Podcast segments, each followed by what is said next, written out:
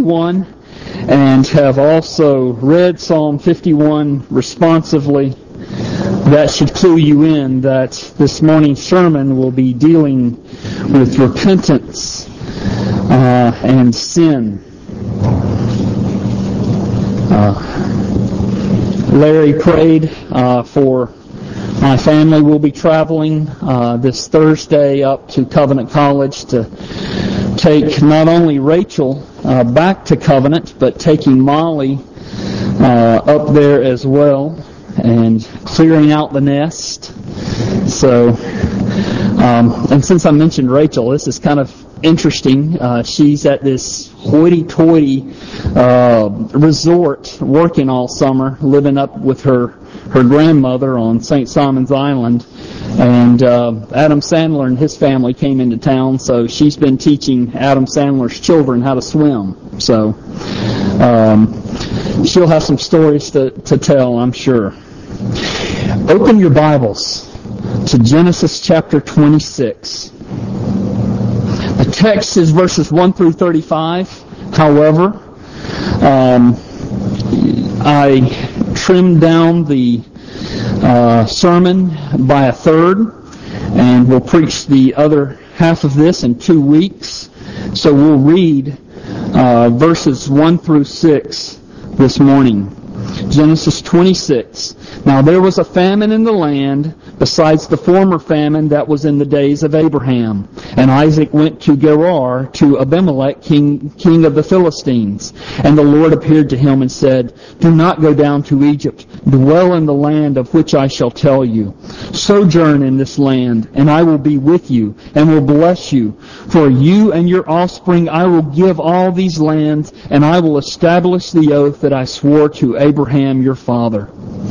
I will multiply your offspring as the stars of heaven, and I will give to your offspring all the lands.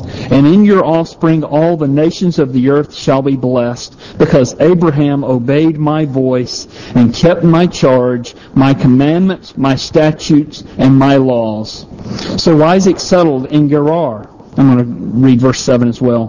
When the men of the place asked him about his wife, he said, you kind of know what's coming here. The apple doesn't fall, fall far from the tree.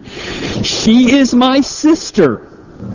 For he feared to say, my wife, thinking lest the men of the place should kill me because of Rebekah, because she was attractive in appearance.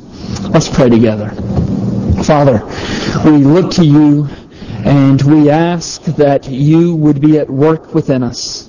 We ask that you would minister the gospel of the Lord Jesus Christ afresh and anew to each of our hearts. I pray that you would um, give us grace to turn away from our sins, to turn fully, completely, joyfully to our Lord Jesus Christ, embrace Him with both arms by faith. We ask in His name. Amen. In one of my earlier churches, we had good friends where the wife struggled tremendously with worry. Uh, she mainly worried about the welfare welfare of her children, um, and worry had had her in its grip. Um, because she was worried about the welfare of her children, she would mop, she would sweep and mop her floor after each meal. She was so concerned that her children not um, would would not have any germs that they could get sick. And that was just one little area of, of their lives that she could control, that she felt like she could um, could could keep them safe.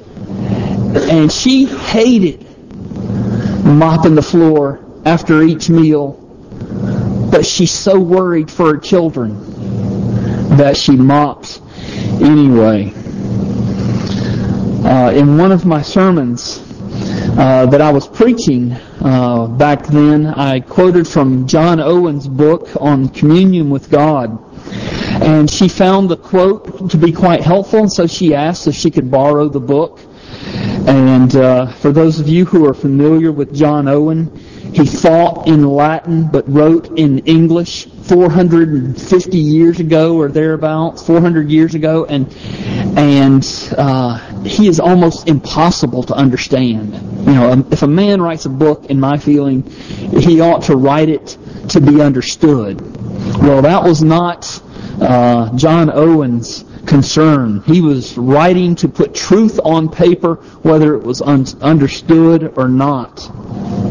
Well, so she wanted to read this book, and uh, I told her, well, it's very difficult.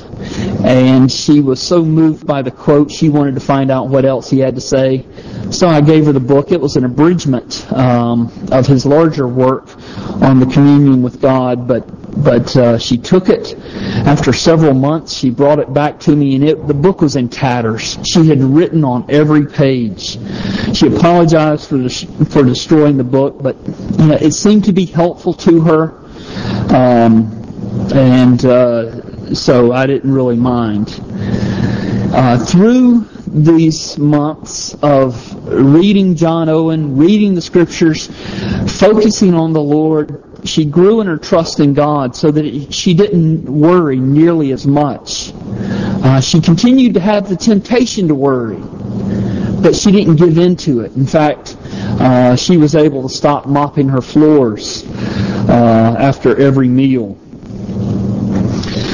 Uh, I would imagine there are many here this morning that maybe don't struggle with worry, but have some other particular sin that you struggle with more than others. Uh, Christians throughout the, the, centuries have complained of besetting sins. Uh, the, the, definition of besetting is to trouble uh, persistently. And so Christians have, have complained throughout the centuries of having one sin or another that they that just troubles them persistently. Um, maybe it troubles them daily. Maybe it troubles them moment by moment. And these are the sins where you're constantly coming to God and you're crying out, God, here I am again, confessing my worry. God, here I am again, confessing my anger.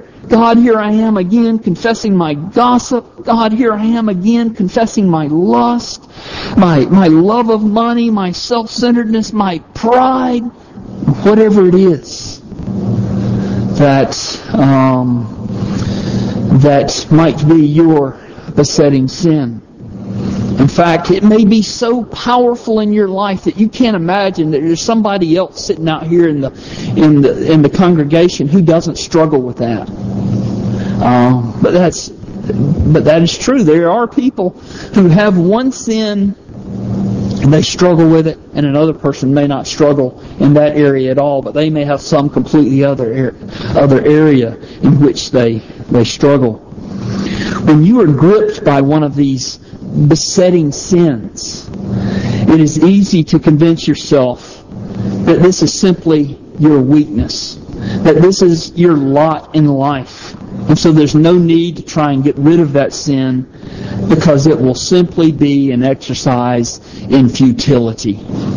You've tried and you've tried, you've cried and you've cried, and that sin persists.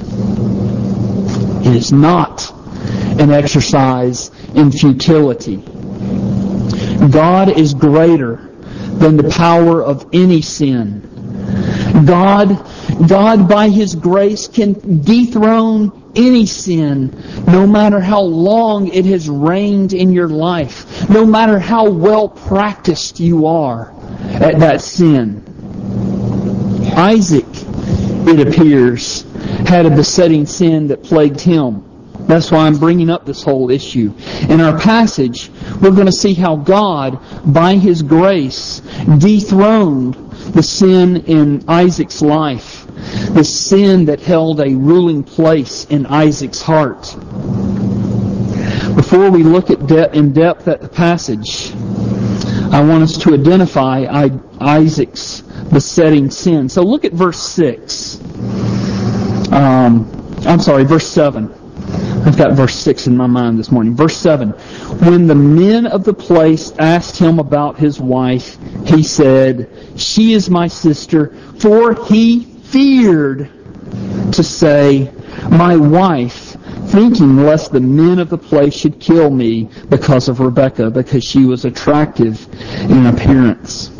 Like father, like son. It feels like we're watching the sequel to a movie. Abraham 3 would be the name of this sequel. Um, Abraham struggled with fear, and God, um, by His grace, taught Abraham to trust in the Lord. And I think that Isaac's struggle is with fear. Not because it's mentioned in this one single verse in verse 7, but because Isaac uh, struggles through conflict after conflict here in Genesis 26. Um, he's, he's in these conflicts with the Philistines, and we'll see this in a couple of weeks. And then finally God appears to Isaac in verse 24. And look at verse 24. Look what God says. He says, I am the God of Abraham, your father. Fear not, for I am with you and I will bless you and multiply your offspring for my servant Abraham's sake. And then immediately after that, in verse in, in verse 26, Isaac built an altar and worshiped the Lord. And you get the sense that throughout this chapter, which might have spanned a few years, and that even before this chapter in Isaac's life, and he's about 60 years old when we come to this passage, that he has struggled consistently, persistently with fear. So then how does God deal with Isaac's ongoing sin of fear? How does God, uh, how does God bring Isaac to the place where Isaac trusts in and delights in God rather than fearing his circumstances? How does God do that? How does God shepherd Isaac along? Well, first of all, we see in verse 1 a clue. First of all, God uncovered Isaac's sin. Un- uncovers or uncovered Isaac's sin. So look at verse 1. There, now there was a famine in the land, and he says this is different than the former famine that was in the days of Abraham. Let me ask you this. Who's in charge of the rain? Who causes the, the, the rain to fall on the fields of the just and the unjust? Who causes it not to rain? Who causes it who causes a famine? Or who causes a flood? Well, it's the sovereign God. God is in control. And so this famine that has come into the land is of God's doing. So I think we can conclude that what's happening here is that God is squeezing Isaac like a like a tube of toothpaste to see what's going to come out. Actually, God knows what's going to come out of Isaac. God knows that Isaac's going to be driven by fear to act just like his father. But what did his father do when there was a famine in the land? Abraham went down to, to Egypt. Remember that? Got down there, told Pharaoh, Sarah, well, she's my sister. And so God takes preemptive action. Verse 2. And I'll just go ahead and read verses 2 through 4. Uh, but here's the first preemptive action that God takes. He tells Abraham, I'm sorry, he tells Isaac, don't go down to Egypt. Verse 2. And then he goes and reminds Isaac of his promises. So follow along as I read verses 2 through 5. And the Lord appeared to him, appeared to Isaac, and said, Do not go down to Egypt. Dwell in the land of which I shall tell you. Sojourn in this land, and I will be with you and will bless you For you and your offspring I will give all these lands. I will establish the oath that I swore to your to Abraham your father. I will multiply your offspring as the stars of heaven. I will give your offspring all these lands. In your offspring all the nations of the earth shall be blessed, because Abraham obeyed my voice and kept my charge, my commandments, my statutes, and my laws. So he says, don't go down to Egypt. And then he says, remain here I will be with you. If God says, I will be with you, then what do you have to fear? Logically speaking, if the, if the sovereign God has given you His promises, He says, I will be with you, I will multiply your descendants, I will give this land to you and to your descendants, then what does Isaac have to fear? Nothing. Does that turn away, turn Isaac away from his fear? No, because we come to verse 7 and he fears. And he says to Abimelech, She is my sister, even though she was his wife. By reminding Isaac of how Abraham believed God's promise, God is calling Isaac to entrust himself to God. But as we have just seen, Isaac failed miserably. I've said a lot to this point, so I want to summarize just so we can focus on, on what's really important here. God brought the famine into the land.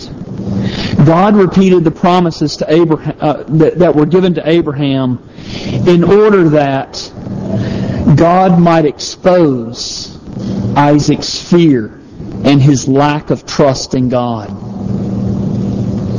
In fact, uh, to confirm this, who is Moses writing the book of Genesis to? He's writing the book of Genesis to that first century, um, or that first generation of Israelites that came out of Egypt who were not trusting in God. He's teaching them about about uh, their need to trust in God. And the first thing that God does in Isaac's life in order to break the cycle of, of fear in Isaac's life is he exposes Isaac's sin to himself. Uh, exposes Isaac's sin of fear to Isaac. Um, God does not want our sins to remain buried and unexposed in our hearts. Uh, holiness is not simply the absence of sin. We know from God's Word that He multiplies His laws and His commandments in the Bible. Not to create a stairway of obedience uh, by which we can make our way up to God, Rather, it's just the opposite. God multiplied His commandments in order to show us that we are sinners. Listen to Romans 5, 20 and 21.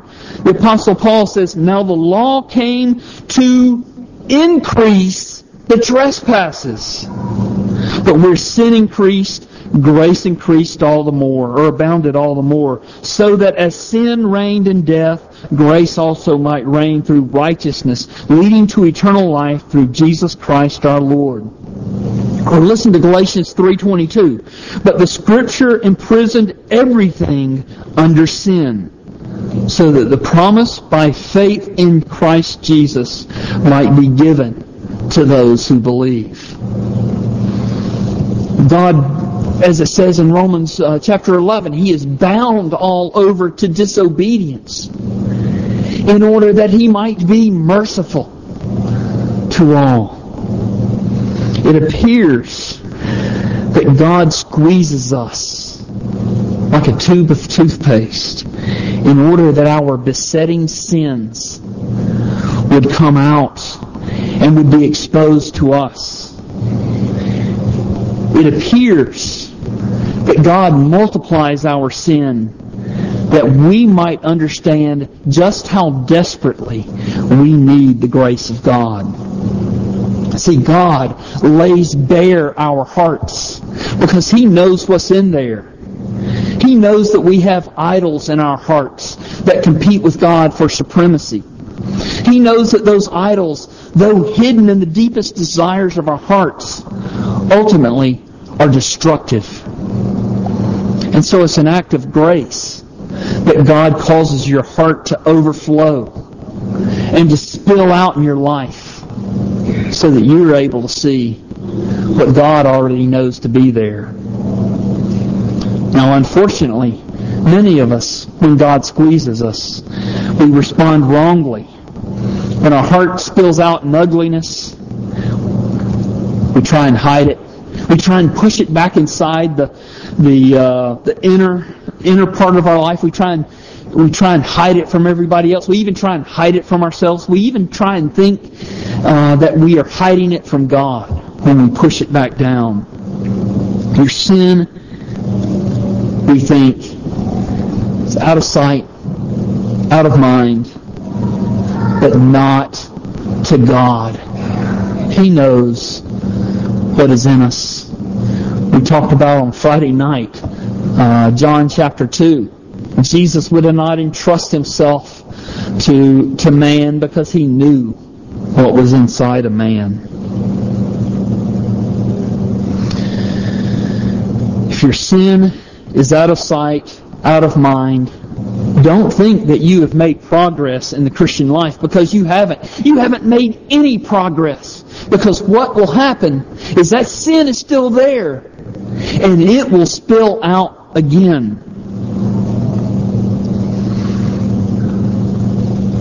Now others make the mistake of simply trying to reduce their besetting sin to manageable uh, proportions. Uh, they try and cut back their sin so they'll feel good enough um, that maybe they'll be acceptable to God, or they'll feel better about their lives, feel like they're able to function.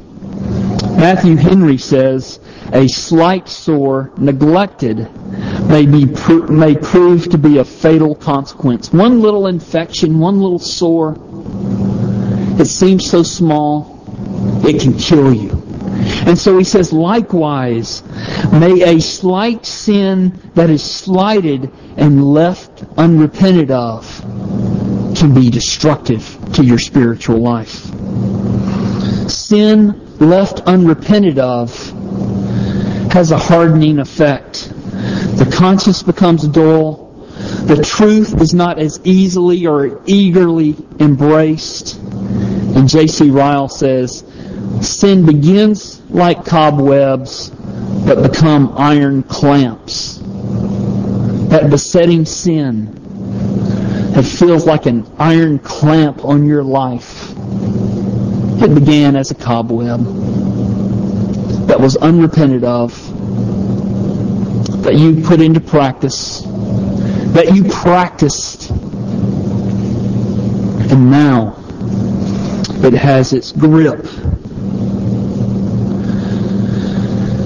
Sin unrepeated of, or unrepented of leads one away from Christ with disastrous consequences. Listen to the warning in Hebrews uh, 3 verses 12 through 15. The writer says, Take care, brothers, lest there be in any of you an evil, unbelieving heart leading you to fall away from the living God. But exhort one another every day as long as it is called today, that none of you may be hardened by the deceitfulness of sin.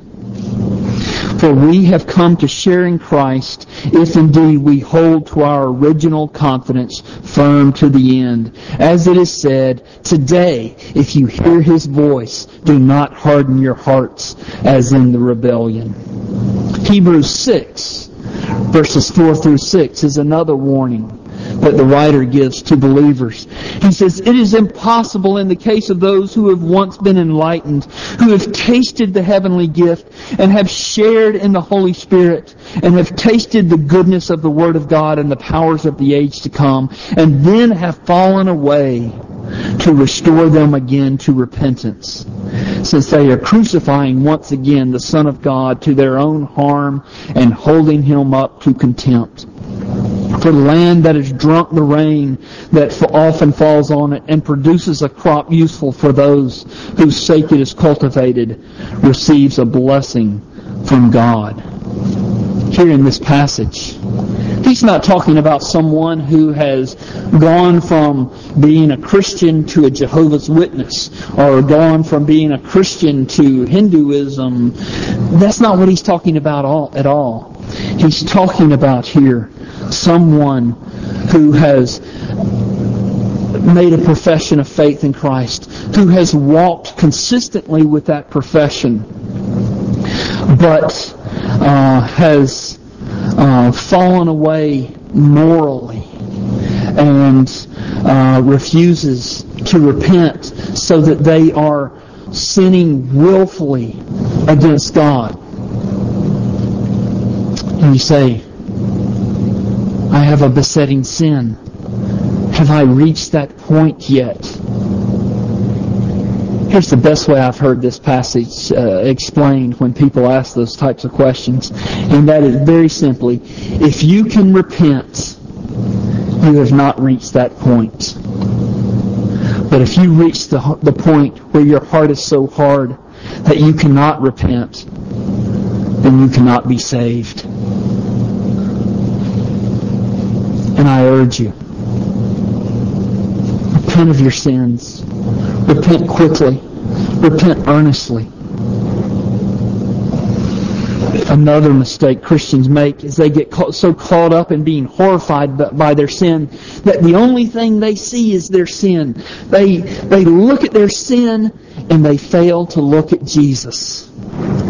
I don't know who was, who said it. I can't remember. I, I imagine it was Robert Murray McCheyne who said, "For every glance at your sin, take a thousand looks at Jesus." Um, God is not just about getting rid of your sin. Rather, He is drawing us to trust in Jesus Christ. In fact, you cannot be rid of your sin without Jesus Christ. This is the reason why God reminded Isaac of his promises to Abraham in verses 2 through 5, also in verse 24. Because all of God's promises have their yes and their amen in Jesus Christ. Those promises that God read, that God gave to, to Isaac, all have their focus in, find their termination in, find their fulfillment in Jesus Christ. I'll go further. If you are delighting in Jesus Christ, if you are trusting in Him, if you are fellowshipping with Him, you will not fall when tempted by your besetting sin. Or if you do stumble, your repentance will be quick and deep. In other words, if you are committing your besetting sin, if you're committing any sin easily, it means you're out of step with the Lord Jesus Christ. Christ is the vine. You are the branch. Without Him, you can do nothing. With Him, you will bear much fruit so much fruit that it will begin to choke out those sins that beset you. I want to end this sermon with two clarifications, and it's probably anticlimactic to end with clarifications, but I didn't know where else to fit them, so I'll put them at the end. So uh, the climactic part is that it's almost over. the first clarification is when I said that God multiplies our sin, you did not hear me say that you are free to indulge your besetting sin. That is dangerous. Indulging any sin is dangerous. God means for you to be horrified by your sin, to repent of your sin. He means for you when he squeezes you by various trials for you to see your sin and turn to the Lord Jesus fully and completely. Second clarification. Because I'm talking about God multiplying our sins, you may think that because God multiplies your sins, that He doesn't hate it. That He doesn't hate your sins. God indeed hates all sin. He hates your sin. He hates your besetting sin. If you th- if you can if you have a, a conception of God whereby He doesn't hate your sin, that simply means that you have a small view of God. That you have an unbiblical view of God. The truth is, God multiplies our sin and He endures our sin because He loves us so much. That's why He sent His Son. God so loved the world. God so loved His enemies. God so loved sinners that He multiplied their sins so that they would know that there's no else, no other place to turn except to Jesus alone. Let's pray together. Lord Jesus, it is a remarkable thing to think that your soul hates sin, that you loved us so much that you became sin on the cross for us, so that in, in you we might be the righteousness of God. Father, I suspect that there are people in the congregation because of their sin and because of their long practice with this sin or that sin that they feel like they are hanging on to you by the by the uh, just by their fingernails. First of all, I pray that you would remind them that the bruised reed you will not break, but the smoldering wick you will not snuff out. That it's not their grip on you, but it's your grip on them. For neither death nor life, neither angels nor principalities, height, depth, width, breadth, nothing under all creation is able to separate us from your love for us. God, I pray that you would remind them of that love and then take that love and cause it to be a, an unstoppable energy within them so that they are more than conquerors and that they would be able to overcome the sin that so easily entangles. That they would not be hardened by sin's deceitfulness. That their hearts would be pliable, would be moldable, would be soft. That they would have what Jeremiah calls hearts of flesh that are easily pricked by the Word of God. At each point, as they repent, remind them of your great love for us in Jesus Christ our Lord, in whose name we pray. Amen.